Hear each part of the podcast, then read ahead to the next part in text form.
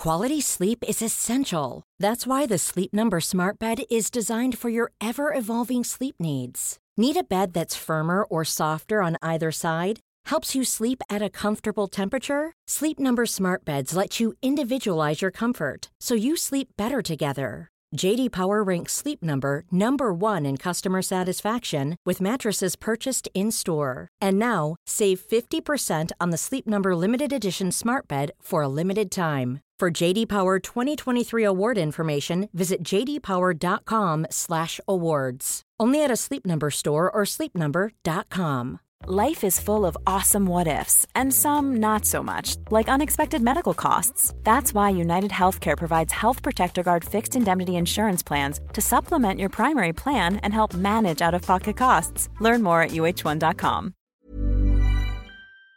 Egg Chasers Rugby Podcast, the podcast about rugby that doesn't take itself or the game too seriously. And we are back again two weeks from the Premiership return. In fact, as we record today, 12 days from the return of the Premiership two more rounds of Super Rugby Aotearoa to get through and more rugby to talk about there. Signings, rumours. Rugby's never far away from a political issue at the minute, and the governance of the game is up in the air as well. We've got it all to talk about. Hi, JB. Hello, Tim. How are you? I'm I'm I'm sweaty right now. I've been out for a run. I've had a shower. It looks like I've, but I'm just I can't cool down. I'm sweating buckets. So I apologise. Working out. And uh, there's Phil. Phil in a vest. What vest is that you got on? Hello, Tim. Uh, I'm in my uh, Sam Burgess. Oh, lovely. Uh, 2015 Bath vest.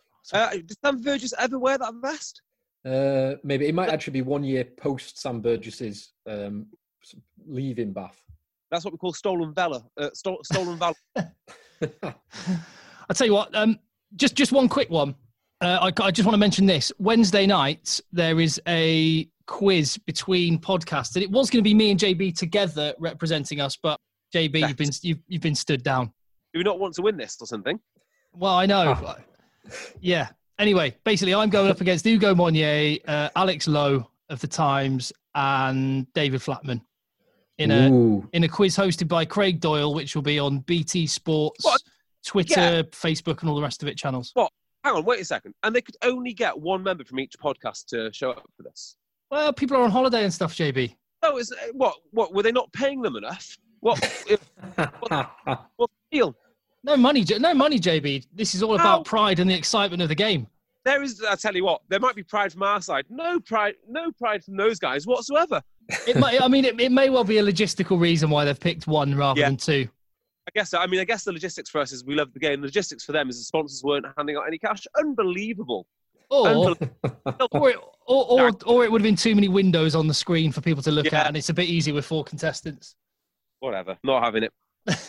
good, good luck, Tim. You're gonna have to do us proud. You can't let the side down. Sorry, well, I, I just I just say sorry in advance because um, Marshall, I have 100% faith in you. Well, I mean, Alex Lowe, he, his, his job is to read and write about it all the time. I've got very selective areas that I'm very good on, and if, if I don't hit any of them, I mean, I'm screwed. So anyway, like the, like the quad round.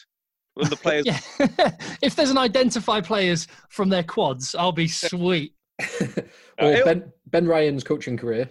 Yeah, Ben, ben Ryan's coaching career. Yeah.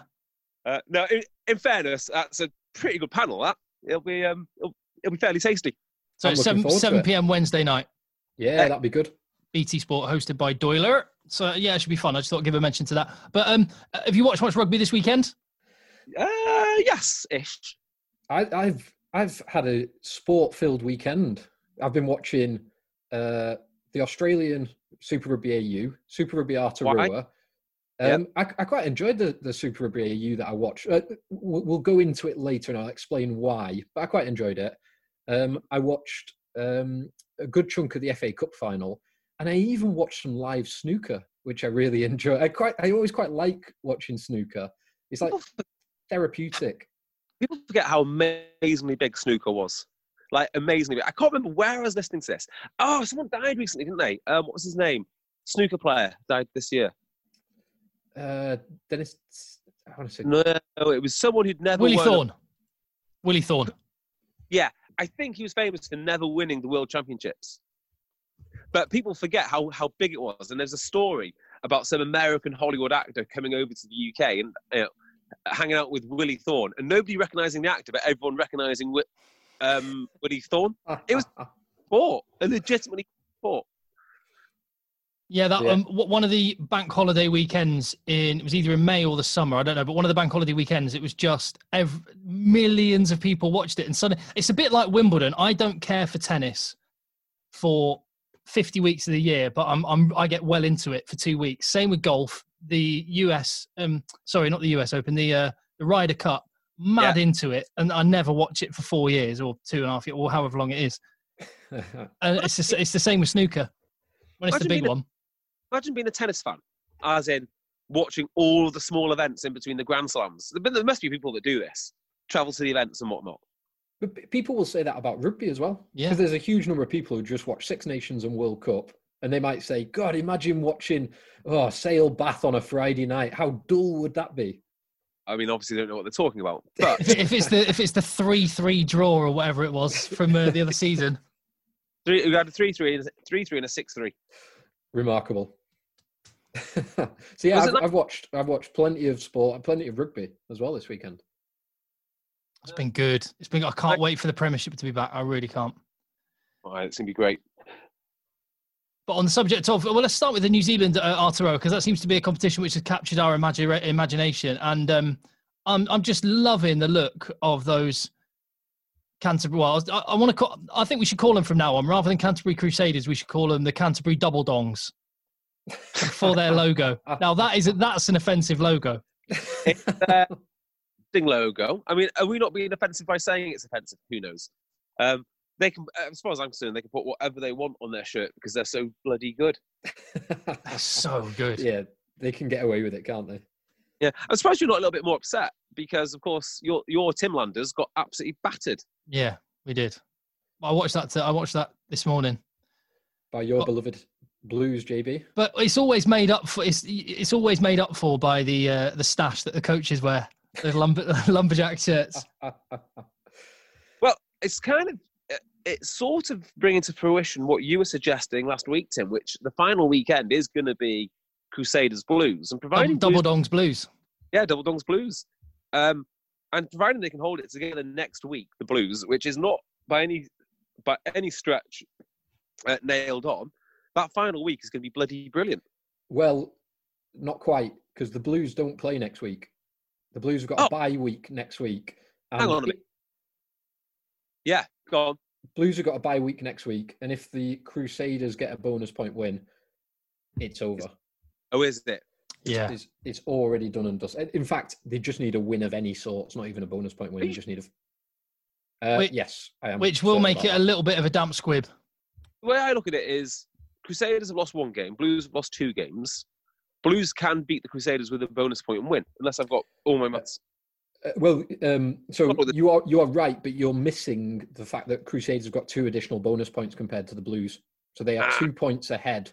So Crusaders just need a four point victory, and then no matter what the Blues do in their game, um, And, it's yeah. over. Uh, it's not going to be Hurricanes, is it? It's going to be Highlanders, I guess. No, or Uh, Chiefs. So Crusaders play Highlanders, Hurricanes play Chiefs next week. So you think- yeah, Cru- Crusaders at home to Tim's Landers, and Tim Land- JB, JB, both both you and I, for our beloved uh, Canes and Blues respectively, we need Tim's Landers to do a job in Uh, Canterbury. The boy, the boys will do a job. I'm Uh, not, so, uh, uh, not so sure. Smithy will sort them out. Yeah. yeah. I- Oh, but the, uh, by the way, the, one of the most bizarre and brilliant kind of freakish ways that a try was disallowed and a try was held up. Aaron Smith just had his foot under the, just stuck his foot out and put it under the ball as as uh, Ash Dixon, the hooker, was, pl- was Yeah. Ash- yeah, was planting it down and, and absolutely awesome. And then, and then he, yeah, he's brilliant. So I let's just talk. I know I've spoke about this at length, but it's starting to bother me now even more. Uh, uh, what do you think of Damian, Damian McKenzie's game this this week?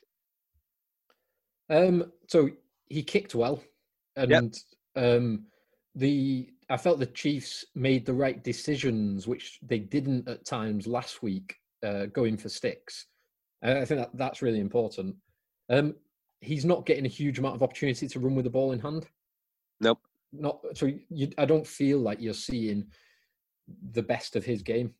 Uh, but it, again, against the the Crusaders, who've got uh, well the best defense in the competition, they're so well organized and so well set up. The Canes last week on, on beating the Crusaders, they didn't get much opportunity to run with the ball. They beat them because of uh, Crusaders' ill discipline and Jordie Barrett's kicking sticks. Yeah, it's like being a fullback against Saracens, isn't it? You, you they're going to kick really intelligently, and the, the chase is going to be so organised, and the defensive arrangement that even if you are Liam Williams against Saracens, you, you're going to you're going to struggle to find space. Yeah, so that's not the bit which bothers me. I have no problem with Damian McKenzie's ball in hand running skills, surprisingly enough. But it's a there was a tiny snippet of, of the game which I thought that's interesting, which is he kicks the ball and he very kind of he is running, he is knackered, but it's a very casual chase. He then tries to make the tackle on someone and just completely gets uh, skittled. And maybe two minutes later, the Crusaders score that try in the corner through the number eight. Is it what's his name? Sanders. Tom, yeah, Tom, now, Tom Sanders. That was a hell of a try. There's not much he can do about that, to be fair.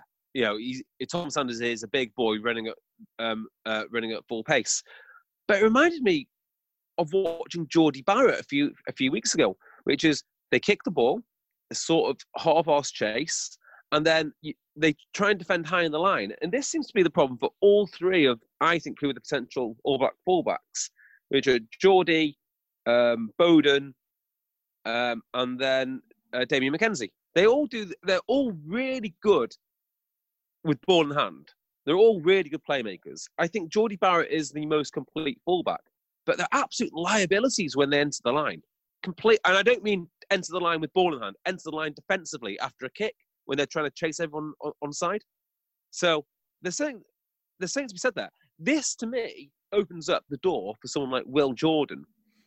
If he can be a better fullback than those guys, that 15 shirt I think is I, I think it's open unless the decision's already been made. They want the best players rather than the best fullback to take the field for the All Blacks. Well, it, it will be an interesting decision because Beauden Barrett back at 10 for the last two weeks and has had two good games at 10. Certainly, I think he's played his best games for the Blues playing at 10. Yeah. Um, in, in this game, there was two brilliant moments. One with the cross kick for Caleb Clarke and one in the second half where he dummies the cross kick and then throws like a three man miss pass out to the wing, which both of them were just sublime, absolutely brilliant. But yeah. Uh, so I think I think it's a really interesting point, really interesting talking point because so when you've got Damian McKenzie or Jordie Barrett or Beauden Barrett at 15, you've got a second playmaker. Mm. Now, in the past, when you've had um, Ben Smith at fullback, they've tried to use Ben Smith as a second playmaker, so bringing him into the line um, because often when you have Sonny Bill or Laumape, um, for example, at um, inside centre, you don't have a second playmaker in the in the um, at twelve. And interestingly, watching the Chiefs Crusaders game, George Bridge, who is likely to be one of the starters on the wing for the All Blacks, he was actually often coming in to be that second playmaker to either play first pivot or second pivot. So I wonder if that is part of the strategy from the top down to say, well, maybe we don't have DMAC or one of the the Barrett boys at fullback, but we can get the second playmaker off the wing if George Bridges is playing. that makes more sense to me, and I don't think I've ever seen it in professional rugby, or very seldom. I'm trying to think of a, a guy who does that. I can't think of anyone really. But maybe maybe when, maybe when Austin Healey was a jack of all trades. Yeah, you can hide someone on the wing. I mean, you've got to. I mean, the other thing is, well, wing is no joke. International wing is, you know, you've got to be a good winger. You've got yeah. to be a good winger. You've got to know your positions. You know, it's actually far more technical than anyone get, uh, uh, than anyone give, gives it credit for. The the problem, uh, so there's a dual problem with the tens playing 15 in New Zealand. It's not really a problem, I guess. I mean, having too much 10 talent has never really been an issue.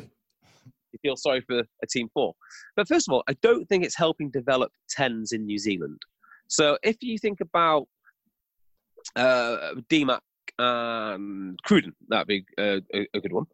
I think that having one of those guys on the bench and then splitting the game time and making them compete against each other until one is a clear, one is clearly better than the other sh- uh, Steele, Shop, and Steele. That to me makes more sense. Otere Black in the Blues, as far as I know, and you know, I'm no expert on New Zealand rugby, but as far as I know, Otere Black is not in the running for the All Blacks job. Correct. So why on earth? I mean, why keep him there? Why not bring? They Beauden haven't. They haven't. No, no, because he's injured.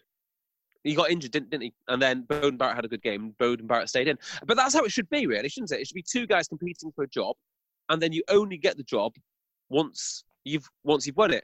I think Otere Black competing against Beauden Barrett would be far more beneficial for both of those guys, rather than sort of fudging Beauden Barrett at 15 and putting, uh oh, hello, Hello. Still there. Putting a Otere at um, 10. Hang on, I'm sorry, I've uh, lost my train of Yeah, thought. yeah, now. yeah. Putting him at ten. Well, what I- what what I would maybe say, devil's advocate on that one is New Zealand are a nation which usually two steps ahead in any game of 4D chess, and they're probably making decisions now with World Cup 2023 in mind. Well, I think what they have to be aware of is think back to the last World Cup. Eng- England's kicking game tore them to pieces. Well, it was a combination, wasn't it? It was England's kicking, but then England's power through the middle, the running power game, led led by Manu and the Vunipolas and Itoje and others. Jordan And- and- Barrett. Sorry, go on. Oh, No, no, no. no uh, do you want to? Sorry, if you've got a point to sort of round that fullback thing off, I was going to take it in a different direction. But go on. Yeah, I was going to say, Jordie Barrett to me is their best option at fullback because he is the only actual fullback, but he does suffer from the same the same frailties that the other two do. But he does other fullback things better. Um,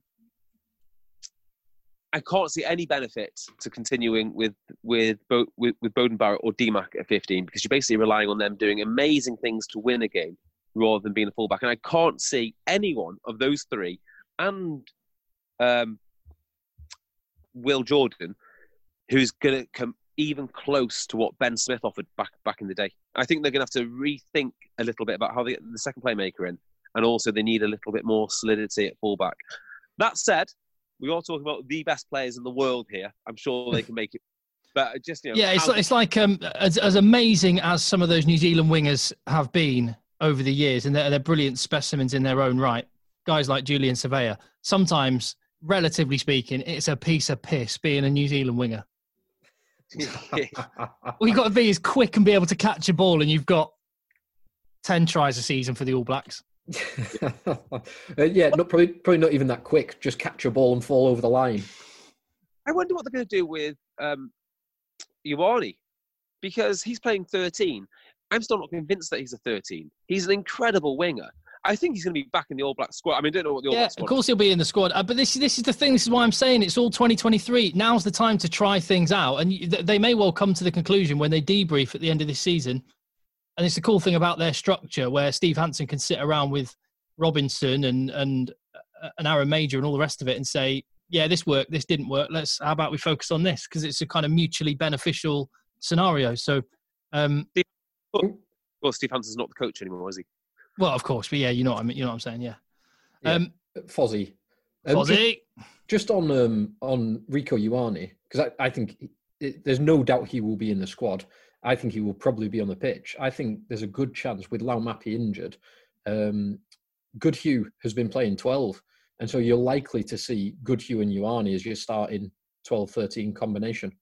And then right, I don't. I I mean, I do like them. Obviously, I think they're both phenomenal players. I, I, in my mind, I can't see how that combination works. I, I think that combination could work very handily. I really, I actually really like that combination. But they're just. Do you not think they're too similar? Uh, I mean, they're basically, Goodhue and Ioane. as in, they're both pace players. They're both.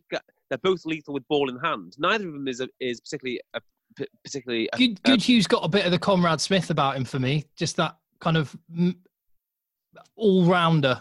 And, And, yeah, and a bit of the Crotty about it. He's, Yeah, he's yeah. Not I don't- Goodhue's not exceptional in any category, but he's way above average in, at every single thing. he is pretty rapid.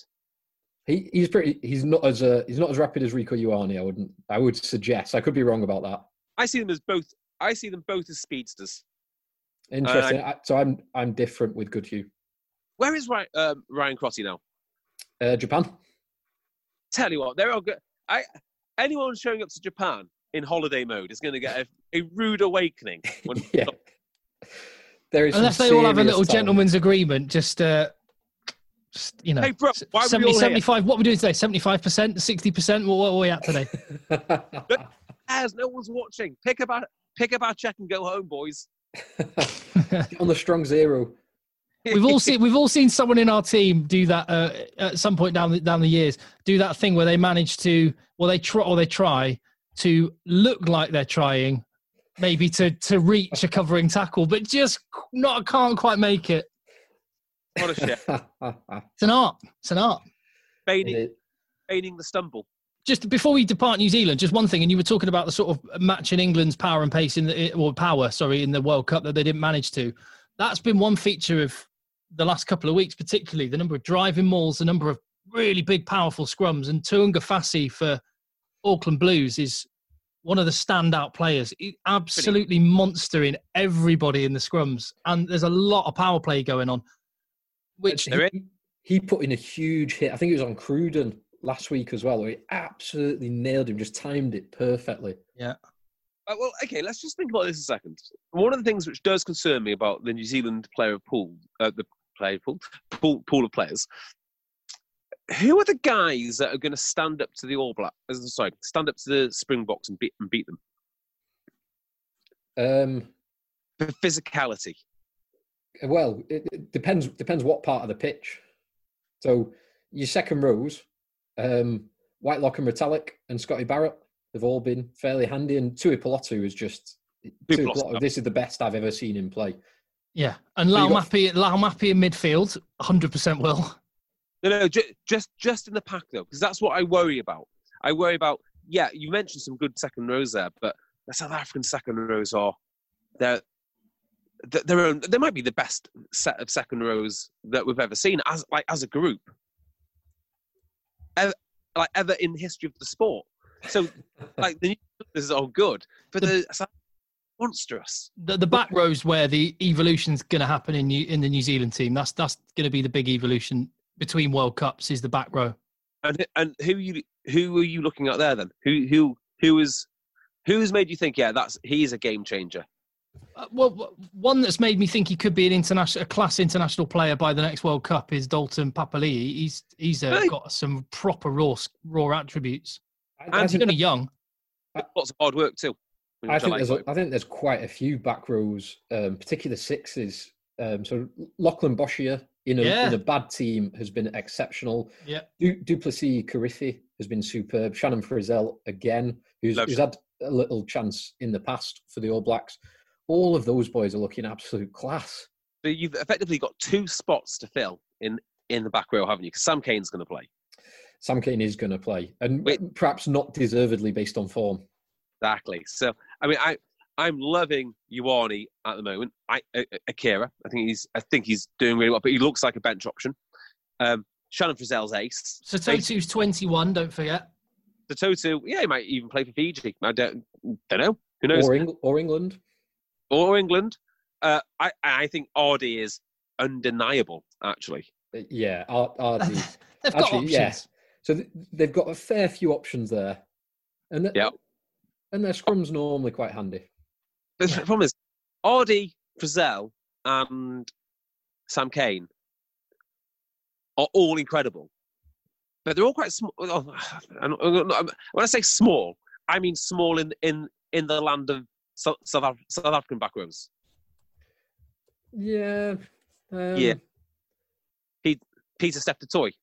Peter Steph Toy, but Peter Steph Toy is just, I mean, as an all-round player, he's he's not like a he's not like a Billy or a Picamoles, is he?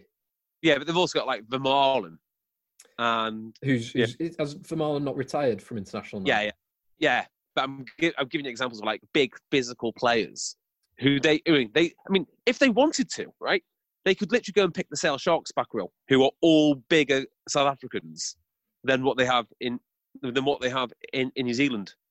I mean they, they they grow these guys just on trees. The- Well, the- they've they- they've got they've got options, and maybe, like I say, in terms of the evolution of their game, maybe we'll see something to 2023. Maybe they're plotting and planning, but um, br- brilliant And also- competition. And, and oh yeah, go on, Phil. just just one other thing. I, I I think so. In terms of size and physicality, there may be some concerns, but do you know how many rugby championships South Africa have won in the last ten years? Oh, one. One. Yes. So, I'm, I'm and And- New Zealand have New Zealand have won seven or eight of the last ten years. So, I'm not too certain they're going to be that concerned. They, obviously, they'll be concerned going against the world champions, but um, they're not going to be terrified of it. Yeah, yeah, um, yeah. I mean, did they beat them in the World Cup? Yes, they, yes, they did, didn't they? New, New Zealand beat South Africa in their opening game, didn't they? Yeah, I'm, I'm looking forward to it. It'll, be- it'll, it'll be a cracking game. Uh, well, yeah, rugby championship would be good. It'd be good to get some international rugby back if it goes ahead as potentially planned. Well, speaking of international rugby, it appears that we're going to get uh, the, the, what what was muted last week. I don't know if it's still been officially confirmed. No, has it been officially confirmed now? The Japan Fiji eight team tournament. I so I don't believe so. I, I believe I don't even believe. So I was looking through my World Rugby um, emails, the official announcements um, just before. I don't even believe the um, extended international window that they've proposed has been formally signed off. I certainly don't have a press release confirming that.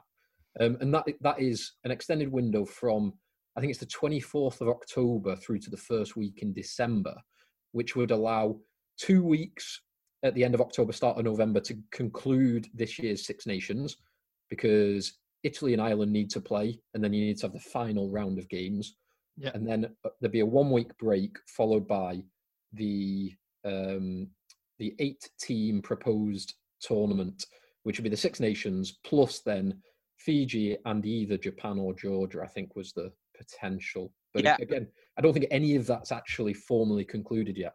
Yeah, and they've done two groups, haven't they? Two lopsided groups from looking at it: France, Scotland, Italy, Japan, and then England, Ireland, Wales, and Fiji. Oh, right. Wow. So it does feel about as lopsided as you could get it. Yeah, pretty. pretty and, and what do they do? Do they play a final after all? I don't like it. I Yeah. don't like it. They they play three games and then a final. Yeah, Yes. and uh, it's not ideal, but I, j- I really I don't care. I want to see rugby back, and I want to see um, money into the game back. Can I just ask, what is the obsession with tournaments? I mean, there is a time for a tournament. It's once every four years. Uh, obviously, there's the Six Nations. What is wrong with test matches? Because with a test match, you're starting with a clean sheet, a blank slate, some other some other cliche which I can't can't, can't think of. Uh, but you do that every game, and a test match is really really important. You hit the reset button, you go again, right? It's so that England can play Ireland and Wales, and it doesn't feel as stale as an England v Ireland game that isn't in the Six Nations should feel. Yeah, because they have done this, haven't they? Yeah. Having home nations tests. Nobody cares. No one cares. Good point. Maybe it's just for the benefit of England and Wales and uh, home nations, but just just play bloody tests. Play tests is the pinnacle. A test match is the pinnacle of um, of the game, and you don't need it in tournament format. So I, I'm I'm pretty much on board with that, but it's when they they're not trying to pitch um, international rugby to us three, are they? Because we, we will be watching it whatever happens. Um, they'll be they're trying to pitch it to a wider audience. That- it- Yeah. It's as simple as that, and it, they feel Creates a this will work narrative. Yeah. Yeah. You know, I love every decision that rugby makes now. Right? And this is, uh, you know, I, I don't care what the thing is which they're doing. They always say it's to appeal to a wider audience. I do not know anyone who was who was not going to watch the test match between Fiji and another team, and then thought actually it's in the form of a tournament. I'm going to watch Fiji versus. It doesn't make any sense. I mean, it does. It creates it creates narratives that people people understand. Test match create test matches create narratives. In ten years' time, do you think that people will turn around and say, "Wasn't it amazing when when when Wales won the coronavirus shield?" Coronavirus or called. No, because it's never going to happen again. So, I, I mean, if it, and I wonder if that's part of it. I wonder if part of it is World Rugby want to build, basically, or you know, plant, you know, plant the seed of a tournament which they own, which can compete with the Six Nations. Because I Because think you're of the big, overthinking it. I really think you're overthinking it. maybe I am, maybe I am, maybe they just want to play some games. you just want something more to moan about, JB.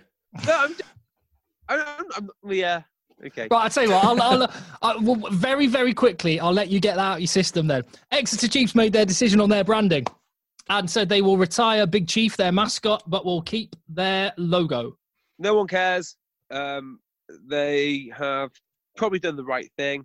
They've done it for the wrong reasons. You know, you can't bow to these online mobs. These people have got nothing better to do with their lives than protest about things. person behind the Chiefs for Change thing, as from what I can tell, is nothing more than a career than a career campaigner against something or or another. Their statement, um, their victory statement, was ridiculous, which is Exeter Chiefs have now offended or now um, you know, I can't remember what it was, but they've affected all minorities. I mean, that's clearly wrong and a stupid thing to say. And Exeter Chiefs are absolutely right to keep their their, their, their overall branding. Now, I would like it. I'd like a different brand because I don't think it's you know a very good badge, but they've done it. So um, that is their brand. And I tell you what, if I was to revisit one, one of my predictions, which turns out is 100% correct, it is this, which is these people never give up. They never give up not because they care about anyone or they care about social justice, they care about anything. They care about compliance. This will never be enough. And then when they do change something else, that will never be enough. It's not about improving the lives of anyone. It's about a very small handful of individuals demanding compliance from a sport because fundamentally these individuals involved are unimportant and they and they somehow want to be involved in, in, in the larger conversation. It's narcissism. It's about them. It's not about the sport. It's not about social justice. It's just about compliance. And well done, Exeter Chiefs, for broadly holding uh, broadly holding the line. Go, go, Phil, what, what was your thoughts when you saw the statement from Exeter Chiefs? Um, I mean, I, I, kind of with what JB said initially, which is most people don't care about this. Um, I, I, don't think Exeter have done a bad thing in doing what they've done, albeit JB is probably right that they that the people comp- campaigning will probably just continue because what they've done will never be perceived to be enough.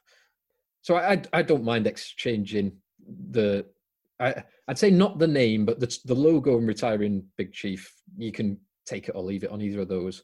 What the bit that I don't like is the campaign seemed to be based on a logic that Exeter Chiefs were doing legitimate harm. Their branding was doing legitimate harm. And that, I mean, not only do I think that is not actually accurate, so not correct.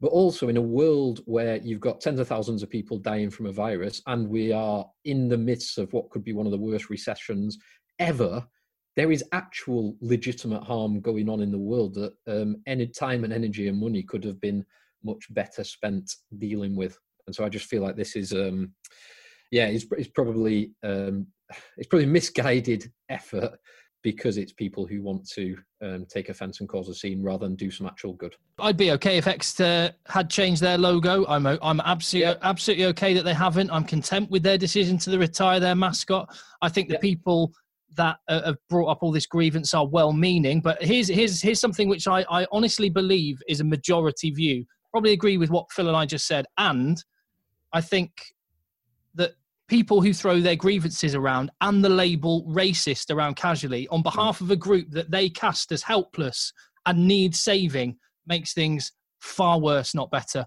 And and, and to echo what Phil said about um, other other things, if if you really want to use rugby, I, I just like rugby because it's a bloody great sport, and I like cl- the clubhouse and a beer afterwards, and I like meeting all the different people and all the rest of it.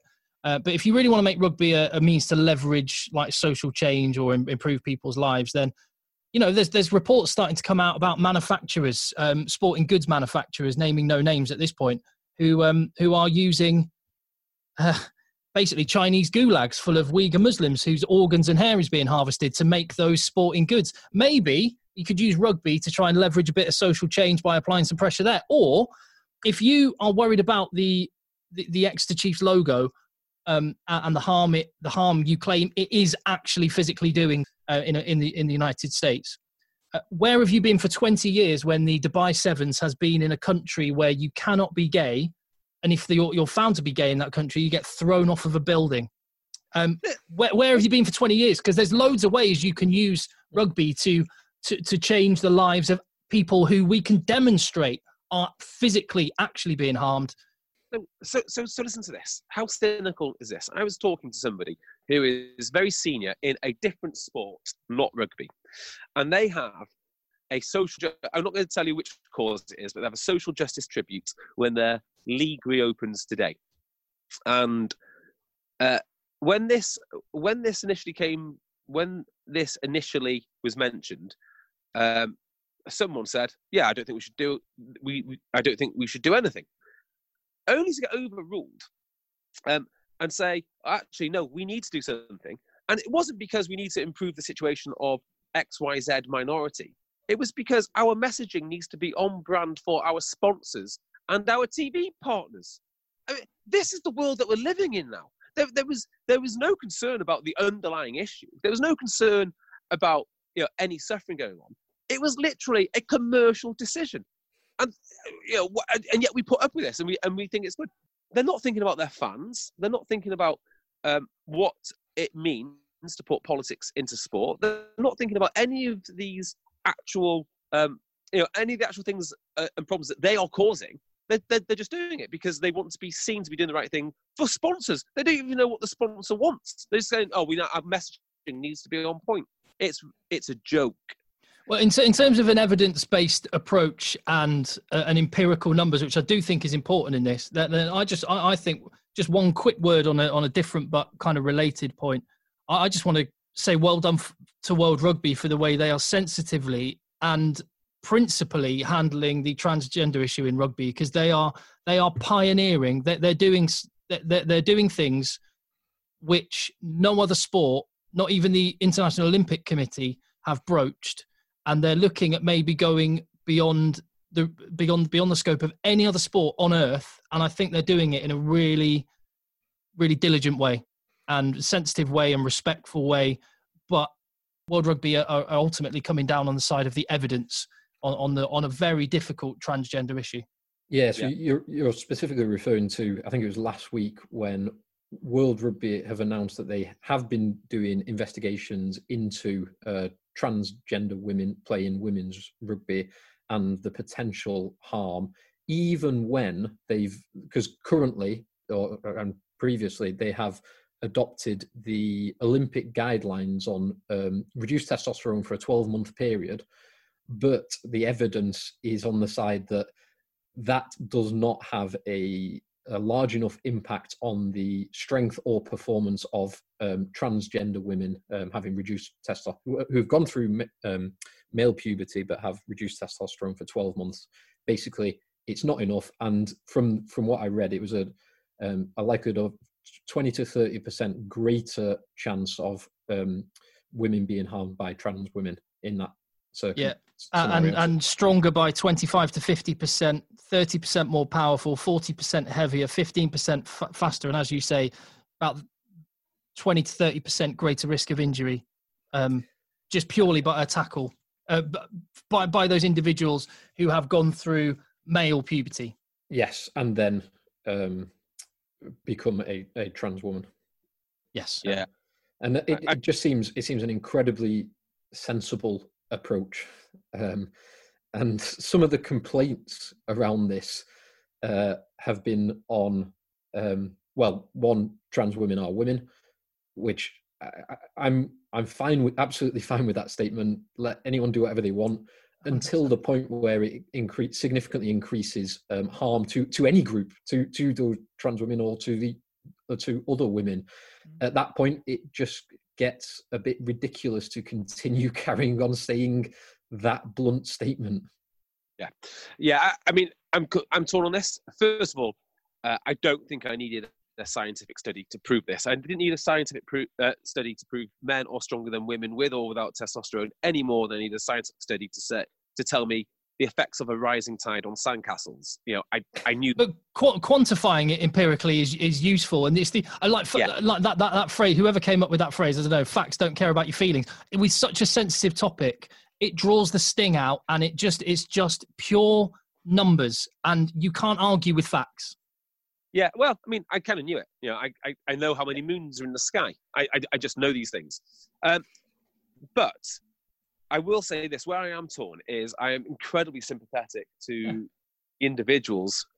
They only want to play the game mm. because because they love the sport. and that's that's a bit which I feel really really bad about. Um, they're individuals who are struggling with their identity and they just want to play rugby. They're no different to you and I who want to play rugby, but their situation probably will not allow them to do so. And having some other solution for them, like only transgender rugby, that's never going to work. Cause it's probably Open, not enough. uh, open categories. Yeah, there's probably not going to be enough of them to play. And actually, by even saying it's transgender rugby, you're sort of denying their, um, you're you're denying them the fact that they are a that they are a woman, if that makes sense. A woman who should women's sport. So I, it's um, I, it's good that they've come to this conclusion, but I get no joy from it. I, get- I- Well, it's, it's, it's November at the World Rugby Council meeting when they're going to actually decide. It's still in a in a deliberation process, but what, what they had was stakeholders from all sides giving uh, evidence to a to a panel, and, and I just so ultimately we'll find out what the result was going to be. It appears like it's leaning towards being the very first sport to say Well- that it's it's not safe to to do so. Uh, but I just, I just above everything, I just want to praise World Rugby for the process and, and the way they do, they're handling a really, really difficult issue and pioneering this. Uh, well, I would just say, um, you said something interesting, like an open category, Tim. I would be open to it, you know, but I just, you know, an open category just means men playing against transgender women, does, doesn't it? Uh, well, no, no, it just like it means if someone felt really strongly that there is no, and some people believe there is no difference between the genders whatsoever. We should gender shouldn't even be a thing. It's all socially constructed, and an XY versus an XX chromosome. There's no difference. Some people might feel so strongly that they go, "I'm gonna, I'm gonna go and choose an open category." They they can go and do it, but at least then it's people choosing to uh, understand the risks. Yeah, um, yeah. I think it's, I, I- think it's a reasonable thing to say. I, I think the, I think an open sport is a very interesting idea. Um, although I just don't think you'd get a single woman playing, and the women that did play, it would not be, it wouldn't Mm. be good. It wouldn't be. Yeah, it, it's a really difficult could- subject because the whole ethos of rugby is is, inclu- is inclusive, and that's something we all agree on. And, and this is what I would say on people with, with all of these topics, whether it's Exeter's logo or whatever, everything. Uh, everybody on all sides, all stakeholders want the same thing. Just we have different opinions on how to get there, and and what the nuances and what the right decisions are. And so it, it's it it doesn't help when you know, as I said, when when people call Exeter racist, doesn't help. When people might listen to this conversation and say transphobe because of of uh, people will, some people will, and it doesn't help, and it's wrong. and to be fair, mate, you've got so much on your plate already, being a moon landing denier, that you can't, you can't possibly have trans. yeah, totally. Anyway, anyway, that's the social justice portion of the podcast. Let's get back to some rugby. Hi, I'm Daniel, founder of Pretty Litter. Cats and cat owners deserve better than any old fashioned litter. That's why I teamed up with scientists and veterinarians to create Pretty Litter. Its innovative crystal formula has superior odor control and weighs up to 80% less than clay litter. Pretty Litter even monitors health by changing colors to help detect early signs of potential illness. It's the world's smartest kitty litter. Go to prettylitter.com and use code ACAST for 20% off your first order and a free cat toy. Terms and conditions apply. See site for details. Mom deserves the best, and there's no better place to shop for Mother's Day than Whole Foods Market. They're your destination for unbeatable savings, from premium gifts to show-stopping flowers and irresistible desserts. Start by saving 33% with Prime on all body care and candles. Then get a 15-stem bunch of tulips for just $9.99 each with Prime. Round out Mom's menu with festive rosé, irresistible berry chantilly cake, and more special treats. Come celebrate Mother's Day at Whole Foods Market. Some rumours, some rumours. We all like a rumour. Uh, the Premiership is 12 days away as we record this, maybe 11 days away as you listen to it. And uh, it looks like, well, Rob Simmons, we mentioned last week, has been confirmed going to London Irish. They're going to finish fourth because they've got a second big money Australian lock. Yeah, They get a- keep keep signing them. Keep signing them and they'll keep doubling up on their pos- league position. So, so Uh, this signing, before we move on from that, this signing is not so much a gain for London Irish, but a huge loss for Australia. Because Australia have got no, have got no locks, from what I can tell. They've got no money either. So I'd, I'd suggest that there's probably a balance of loss there. They're probably thinking, well, that's a big one off the books. Good. Does Rob, Yeah. presumably Rob Simmons falls into the um, Yeah. uh, Giteau law, the 60 cap territory? I'm just looking him up now. The soon to be scrapped Nin- Giteau 98. law, which soon it'll just be do whatever you want. Yeah, uh, 98 caps. So yes, he does. He'll, he'll be able to play for them regardless. Raelene Castle really left Australian sport in, in good nick, didn't she, when she left? when, best- when, when she got pushed out. the world's best sports administrator. She really, she really, you know, Australian rugby's in, a, in, in in great shape. Well, What I did just just on that. I did. I watched. Um, I watched the last thirty minutes of the uh, Brumbies Reds game. I don't know if either of you seen any of this. So, So Uh, a little bit of it. uh, say last. I, I can, I, can I just say I, I want to applaud the what's the number eight's got? Number eight, Harry Wilson. I want to Oh, yeah. applaud how tight his shorts were. They were He- tiny. he's a big, strong boy. The big, big old legs, and he wanted he wanted people to see as much of those quads as possible. Yeah, it was like Sonny Bill, Sonny Bill Williams esque shorts.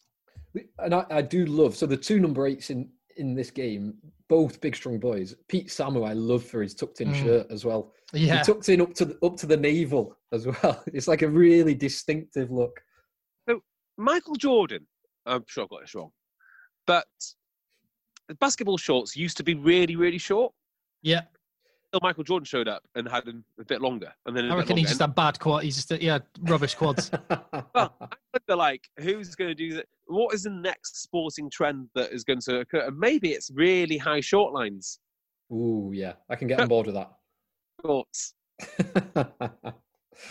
um, so th- this game, so the Brumbies were 14-3 up going into the second half, and then the Reds scored 17 unanswered points in about 15 minutes to go 20 points to 14 up.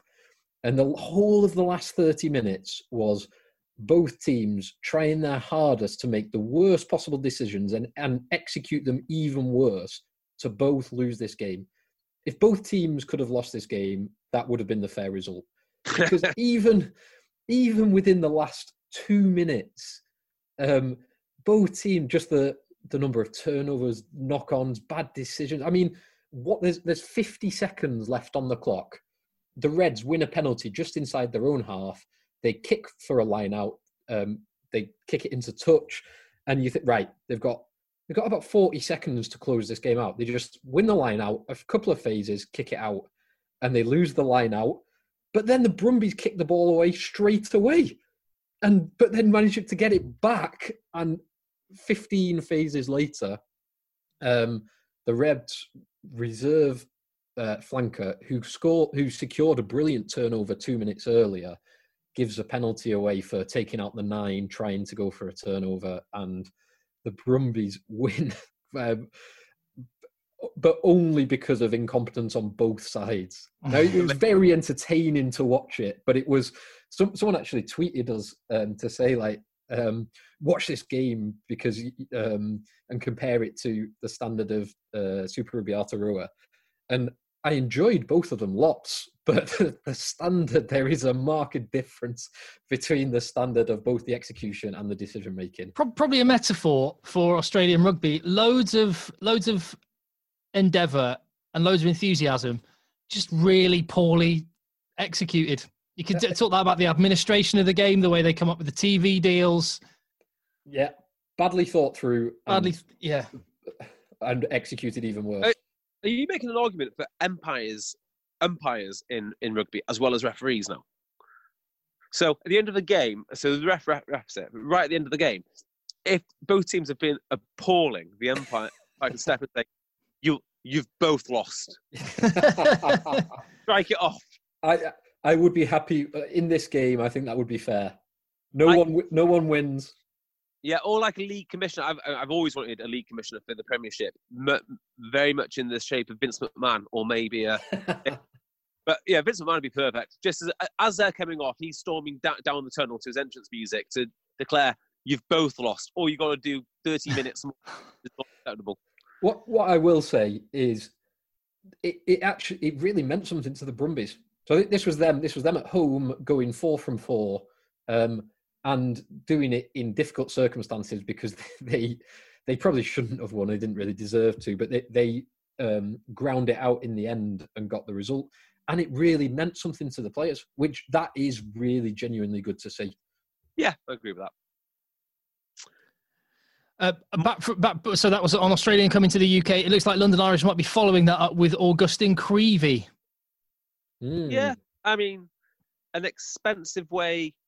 Well, a good a good way to uh, empty your bank to, to empty your bank account.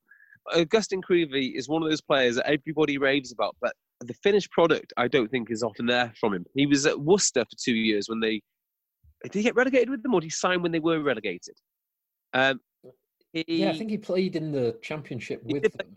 definitely played played in the championship.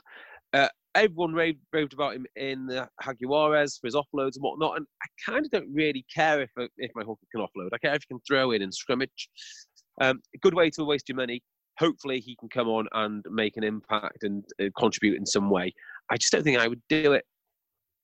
Um, I, I've always liked Creevy, and I I think he's done very well in not great teams. Which, I mean, you can only do as well as the people around you. How can you soar like an eagle when you're surrounded by turkeys?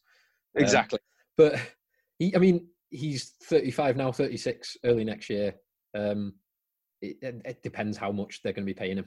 That- yeah, that would be the I, key I'd suggest they're not paying premium money, and he's Yeah. clearly a short-term solution. But I think that's basically London Irish have a short-term, short-term priorities at the moment while they let their academy come through. I think basically that's the balance. It's buy into big names, get the academy working.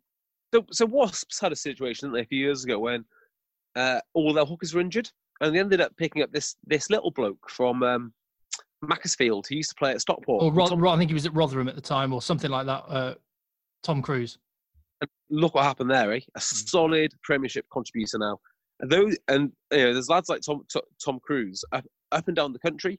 who, If you go and give give them a chance, you know, you don't need to pay them big money, but you might have a hooker there for three, four, three, four years, and he's only got better since um, uh, since, since he was pulled, pulled out the championship. I, I, hey, I, I prefer that way of working. That's what I would do. Uh, I prefer that way of working, particularly given the fact that there's even more talk of a of a ring fence Premiership, or at least a, a several year moratorium on on relegation.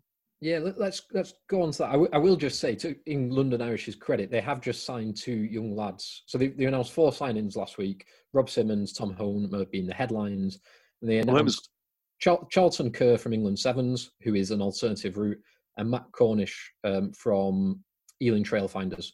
So they they're doing a bit of everything. Then uh, it seems like their recruitment is not just fixated on aging stars like Simmons, Sean O'Brien, and Creevy. Yeah, uh, big fan of Tom Homer. Big fan. I don't think he's maybe fulfilled all the potential he had as a uh, uh, as a young lad when he had the golden boots and everything else. He doesn't even kick now, from what I understand. Um, but good, solid signing. He's got roots to that club. I think he's the sort of player that they, they, they should be going after. Um, just before before we go into the championship, uh, Buffelli to Bath rumoured and Benders partly because of Tom Homer. Oh no, uh, no, no, it was it was Leicester and oh no, London Irish were one of the ones looking at him, but uh, Benders is going to stay in France. It looks like in Pro D. Oh, th- that's Who did that's it? another interesting one actually. Um, Ibitoye. Oh yeah, to Agen. That What? is a that is a weird signing. Just- Anyone, any inkling of what might have happened? Because I don't. Um, he he's probably so he's been talked about as potentially being near the England squad. Although I He don't was think brought he was brought in to training squads by Eddie Jones. Okay. Um, and I assume he's got in his head that he wants England money, um, but Harlequins don't see him as a, an England money type player, but he can potentially get that in France. And is this one of those things where, because I would have thought he would have been of interest to other Premiership clubs, but is this just him going for a certain amount of cash, or is this one of those things where the rumoured deal done in secret between Premiership clubs not to sign each other's players might be coming to fruition? You, don't- I don't know. I, I, I would assume he's not going to get because he loses the academy credits um, going to another going to another Premiership club. He's actually less attractive to another Premiership club than he is to Harlequins. So I assume, and I might be totally wrong in this, but I assume that simply the most money he can get is by going to France. Now, I'm, I'm maybe putting two and two together and getting five here, but it does strike me that Paul Gustard does not in any way value wingers. But- Actually, he might say, "Look, the value I get from these guys, it's just not worth it. I can spend it on second rows. Yeah, I'm on board with that, I guess.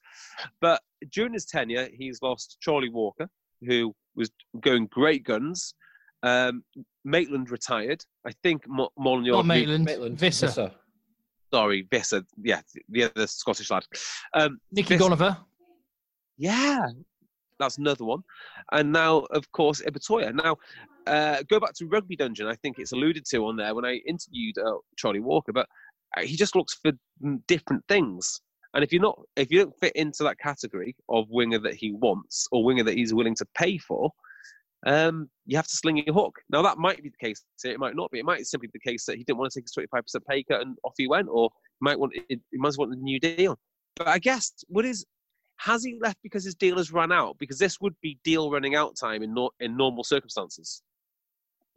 Yeah, maybe. Um, my, my guess is a little bit. Um, you're probably right. Where uh, Paul Gustard's philosophy is, you know, in a kind of what's the what's what was that film again with the baseball coach? Moneyball. Yeah, i- i- in a Moneyball kind of fashion, he probably p- prioritize. He, he would probably prioritize winger as a place where you can relatively save money. And he had that young lad come through, did, did brilliantly in your fancy rugby draft team, Phil. Which what's his name again? Cadan Murley. Caelan Murley. Cadan Murley and Ibitoye are great examples. You let go Mm. of Visser and Charlie Walker, who were both on big money deals, and bring in two 19, 20 year olds who can do 95% of the job for 40% of the price. Yeah, Marland, Ibitoye- Marland Yarde was another player that they had. Yeah. that was in the Kingston, I think. That, that he- Yeah, yeah, that he- yeah, yeah. Not a Gustard uh, removal, No. but on um on Ibitoye earlier on this season, he had more defenders beaten than any other player in any of the three top European leagues: Pro 14, Premiership, and Top 14. So, you know, he's a serious talent. Yeah. no, no, no doubt. I, I think it might be a Moneyball situation, and therefore either his expectation of cash was wasn't one that Harlequins were willing to meet. Yeah, and Yeah. if that's, I mean, if it is the case that Gustard has a philosophy and like a wage structure, and if you don't fit into that as a winger or you don't do the things that he wants, and therefore he gets rid of you, I've got a lot of respect for that. I mean, it's not great for the player, but it's nice to know if that was the case that they are building a team in, in a certain fashion, in a in a certain way. Mm. Yeah, I, I can get on board with that as well. If and we'll, we'll probably see down the line there'll be more of these kind of decisions made by by Quins potentially. Yeah, and and, and I wouldn't begrudge any player, uh, you know, because some people might say, "Oh, I wish he, he's, he's a young local lad. He should have taken his twenty five percent pay cut and, and carried on and, and dug in." Everyone's, but I don't. Bearing in mind, one tackle can end a player's career. I don't begrudge any player if there's a great deal on the table and you want to take that cash, Get your crack money. on, crack on. Yeah, it's a, a certain whatever it is, 300k a year compared to a speculative um, 25k a game for England. Uh, England- uh, uh, yeah, England money isn't worth unless you're unless you're Maro or Billy. England money isn't worth it because there's a good chance you're not getting it. yeah, yes. on, on the championship uh, then f- like how can you summarize what it's ed griffith isn't it on behalf of the, the championship clubs remo- talking about remodeling the second tier of english rugby as a heartland tournament with different principles and it appears to be by learning some of the lessons of um, premiership rugby and the rfu and the difficulties they've found themselves in in recent years Yeah, it's a, it's an interesting proposal. I mean, I can't help but think it's pie in the sky, but the, the proposal is it would restructure the Premiership in a couple of ways. It would ring fence it for four years from 2021 through to 2025 potentially, um, with then a, a voting process or a panel process to get um, promotion or relegation. But it would also see all the Premiership clubs relinquish their academies. So the, the 13 current academies would get restructured into six regional academies that would be centrally operated, and they would fund the 12 teams in the championship with players. The teams in the championship would have um, age and salary limits on those players, so you couldn't get someone like um, who's the old Cornish prop Paver, someone like that. Yeah. alan paver yeah Yeah, or Kettle, um, Gavin Kettle was it? Um, who- gavin cattle Cattle, who played for years, or these boys who who are in their thirties and beyond have played a huge amount of Championship rugby. Um, you would totally restructure that league so it is basically a feeder league to the Premiership, and each season there would be a draft which the Premiership clubs could pick the best players in a sequential order. That's Mm. the that's the proposal. I can't. There, there, seems to be, in my mind, so many places where this is just going to fall down that yep. I just cannot see you getting over the myriad of hurdles to make even half of it work. I love, I love the, I love the creative thinking behind it, and uh, uh, and it's it would sort of if you could make it work, it would solve a lot of problems simultaneously. I, I think you're probably right. There are so many ways that it's going to be almost impossible to implement this and to police it that I, I, I just I don't see it happening. But I really, really like that someone's taking a bit of a left field um, approach to trying to rather than just tweaking little tiny things, trying to root and branch. How can we how can we make this sustainable twenty years from now? Very strange that Ed Griffiths is involved, though, isn't it? Do you think? He's he's a he's a well connected man. Um, he, well, Ed Griffiths is Mr. Saracens, isn't he? He is, and he was brought back. Obviously, he's not been for the last few years, but he was brought back to try and save their bacon. Um, well, why earlier he, this year? Does anyone remember why he left this time around? Uh, so I listened to him. There was quite a good interview with um, Will Greenwood um, in January when he, he first came back, and he did briefly talk about it and it, it's something to do with I, uh, my my inference was it was something to do with the first salary cap issue that got um, settled. Exactly what I think. So yeah. he left the first, because of the first salary cap. Um, he came in for the second salary cap. I, I'm a little bit not sus- yeah, I am. I'm a little bit suspicious of Ed Griffiths been behind this with his previous links to Saracens. That's all I'm going to say. Yeah, I, me too. But we'd take it on face value. Um, I just can't see it working. I can't. I can't see. Can't see you getting anywhere near that structure. But hey, I could be totally wrong. Totally. Yeah. Look, at, look at World Rugby with the, the way they, they wanted to revolutionise the uh, international rugby season, and what ends up happening is you might get oh, an extra weekend we want to we want to make a have a global season. Well, no, we're not going to do that. Just it's like a massive tanker trying to change direction. It takes a long time because there are so it's such a big. Well, for for a small for a sport that is actually quite a small sport relative to others, it's it's so difficult to maneuver. So I yeah, I don't see it working, but I I really like that someone's thinking of it differently. Yeah. Um. Yeah. Yeah remains to be seen. I'm too skeptical of the individuals involved. I think. yeah, watch out for that one. Sounds like you sound a bit like a conspiracy theorist there, JB. I mean, if I was going to get somebody to do this, if I was going to get someone to do something which would benefit the championship, it would probably would be linked. It probably would be someone like Nigel Ray or someone linked to Nigel Ray.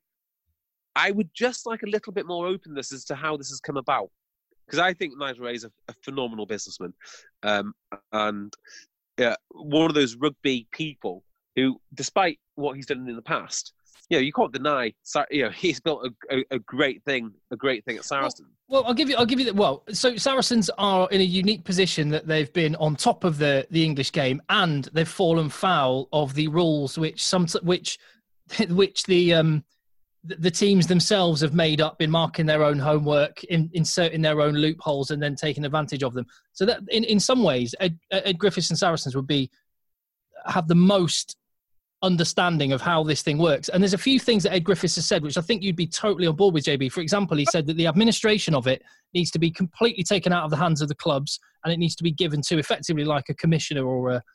And or, by the way, exactly what Mark Evans says.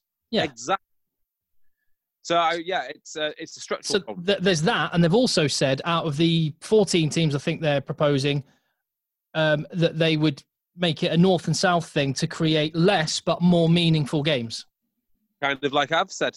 Uh, pre- exactly. This is this is what I'm saying. So uh, a lot of what he's saying is is is is totally in tune with where your head's been at.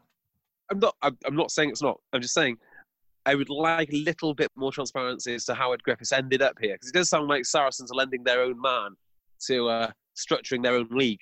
Yeah, because they want to get a good TV deal. Because a good TV deal is part of it. Uh, having games against um, touring teams is part of it, uh, and that that that that benefits Saracens. Yeah. But as Phil said, I don't think it will happen. Um, just just one other thing on uh, marking your own homework. Did you did either of you see the announcement on the World Rugby restructuring review? Uh, So- no. So both candidates, uh, Bill Beaumont and Augustine Creve, uh, Agustín Creevy, Agustín Pichot, um, in running for World Rugby, both led. They both had um, in their uh, manifesto um, a review of the governance structure of World Rugby, and Bill Beaumont's has been announced. And on the panel for the indep- uh, supposedly independent review sits not only Bill Beaumont, but also his running mate Bernard Laporte and also Brett Gosper and another half a dozen individuals who sit on the board of World Rugby.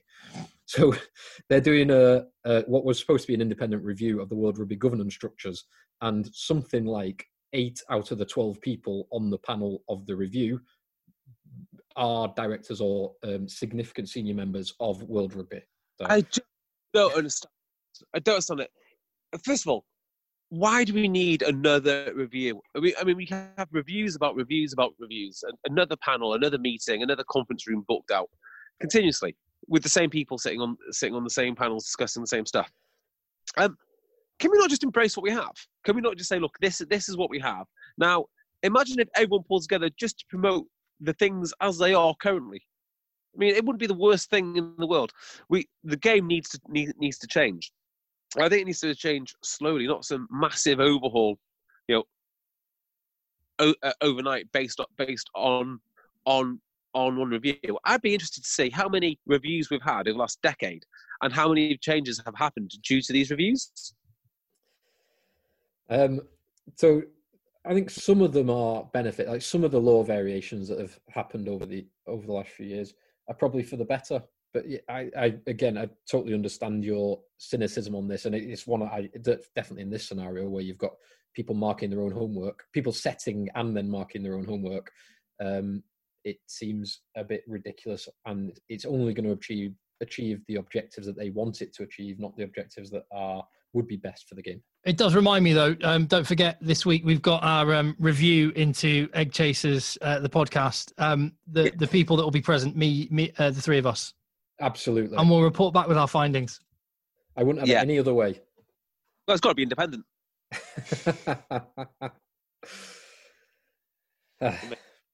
Uh, item one will be moon landing.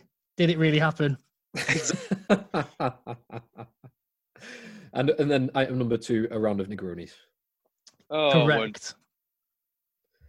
Uh, have we got? An, oh, Russia's uh, doing a World Cup bid. I understand. Yeah, 2027. Vladimir Putin is uh, throwing his weight behind a potential Russian bid for the tournament, which has got uh, lo- loads of people on Twitter outraged, of course. Of course, I would tend to agree with Twitter on this one. I Yeah. think. Yeah. Well- Russia, horrendous country, and we should have nothing to do with it. Well, there is that, uh, uh, and I, and I and I actually I, I totally agree. Their human rights record, the the, the issues that you know their treatment of uh, homosexuals in the country makes me feel very uncomfortable. But then going back to something I mentioned earlier on the podcast, the Dubai Sevens happens every year. Uh, okay, let's get down to what this what um, what really matters here. How much money are they willing to pay us? Because I'll make my Quite. Well, this is what my point was. if if you want to take a moral position, then where are you with the kit manufacturers? Where are you with uh, tournaments in the UAE? Yeah. Versus, so I'm not saying I want a World Cup in Russia. I'm saying let, us not pick and choose when we're when we're offended and what we what we're offended Well- by. Wealthy country, is it? It has a handful of very wealthy individuals, Oh yeah, true. which slightly different. Uh, Slight, yeah, It is very different. I would um I would say uh, let's see how much money they're willing to pay us first, and if it's substantial, uh, yeah, let's do it. On the other hand, and I, I'm not just saying this for comic effect, there is no chance I'm going to a Russia a Russia World Cup. Not a hope. Not going. I, I- I, I- would also be a little bit concerned about going to a Russian World Cup. There is no part of me that wants to visit the place. Um, certainly, no part of me that wants to visit the place while whilst I'm overtly Welsh or overtly English or overtly Western. Um, no, I, I'm not interested at all in in, go, um, in actually going to Russia. Um, and there is another issue with Russia in sport that um, you've not mentioned, but I was listening to um, Edwin Moses, um, former Oh, the former 400 hurdler. yeah, um, who is currently on the um, Olympic Committee for I can't remember his, his exact title, but he's something like uh, director for anti-doping for the Olympic Committee, and he was specifically talking about um, this. This was on uh, the Economist this week uh, on Economist Radio, and he was talking about the um, myriad of um, basically state-sponsored doping programs they've had over an enormous period of time um, in a, lots of different sports.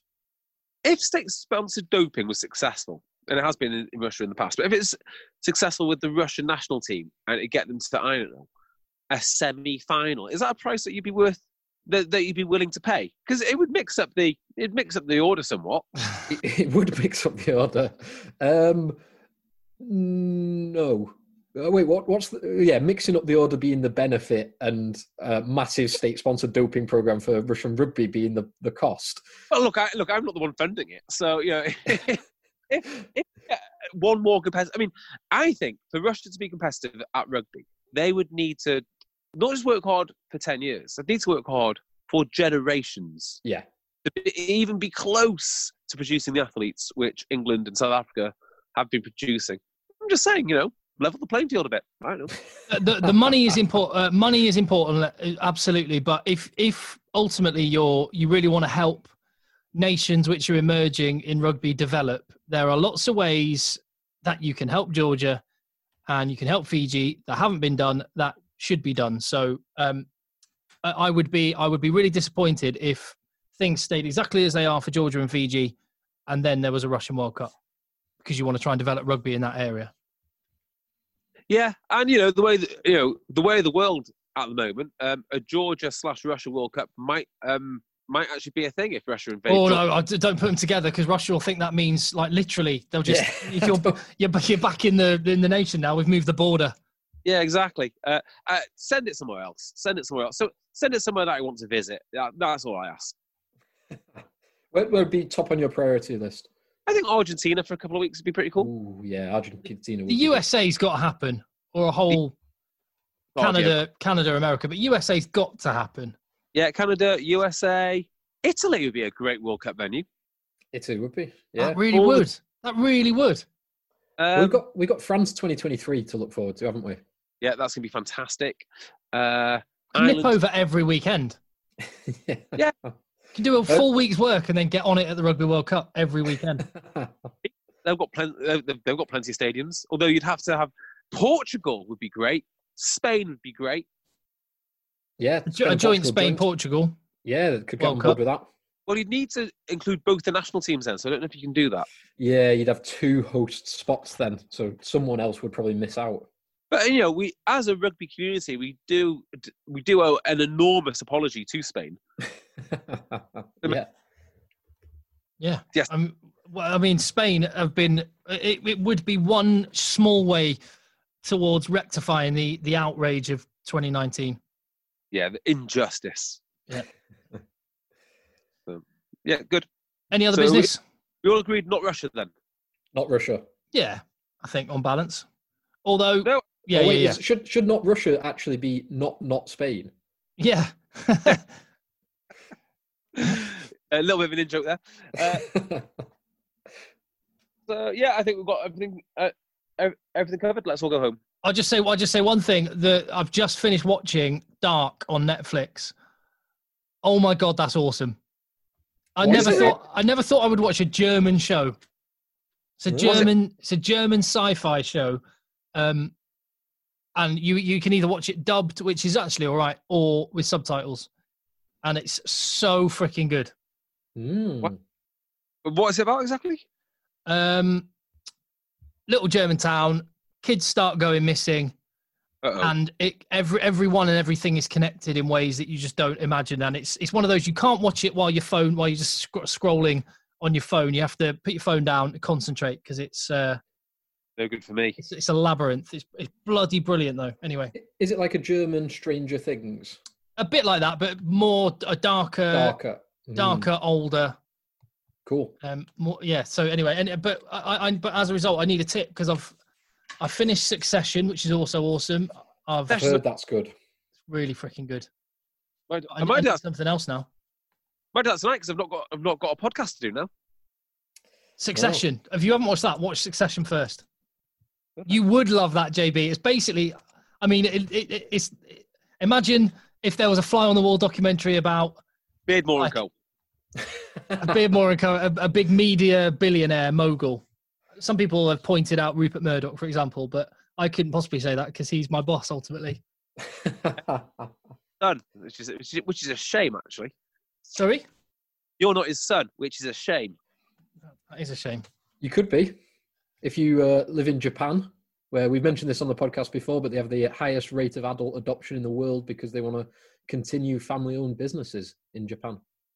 So often Really? people are people are groomed to be so like 28 year old 28 to 35 year old um, often men but not always are adopted by um, billionaire owners who own companies so that they can be the new ceo and they can succeed and and it's a succession plan yeah but that happens in japan where you've got you've got um, family run companies that have lineages back hundreds of years Wow. So that, that's one way to go. If you if you're from a sort of uh, a poor area of Japan and you have a child and you haven't really got two uh, two cents to rub together, then just just hot house your child as a as a child prodigal CEO. ceo yeah grooming Yeah, but Tim, when you, when you've seen the state of the salary men, Just lost you there, JB. Oh, That's. Putin. You've put yourself on. No, your camera's off. No, how strange come in, JB. Oh well, there you go. I think I think Putin has taken him. He was about to reveal a, a very important bit of information. We'll have to leave that one. Phil, I'll say goodbye to you now, mate. Have a have a great Sunday night, and um, let the boys play. let the boys play Cheers, buddy. Right, bye bye. Planning for your next trip? Elevate your travel style with Quince. Quince has all the jet setting essentials you'll want for your next getaway, like European linen, premium luggage options, buttery soft Italian leather bags, and so much more. And is all priced at 50 to 80% less than similar brands.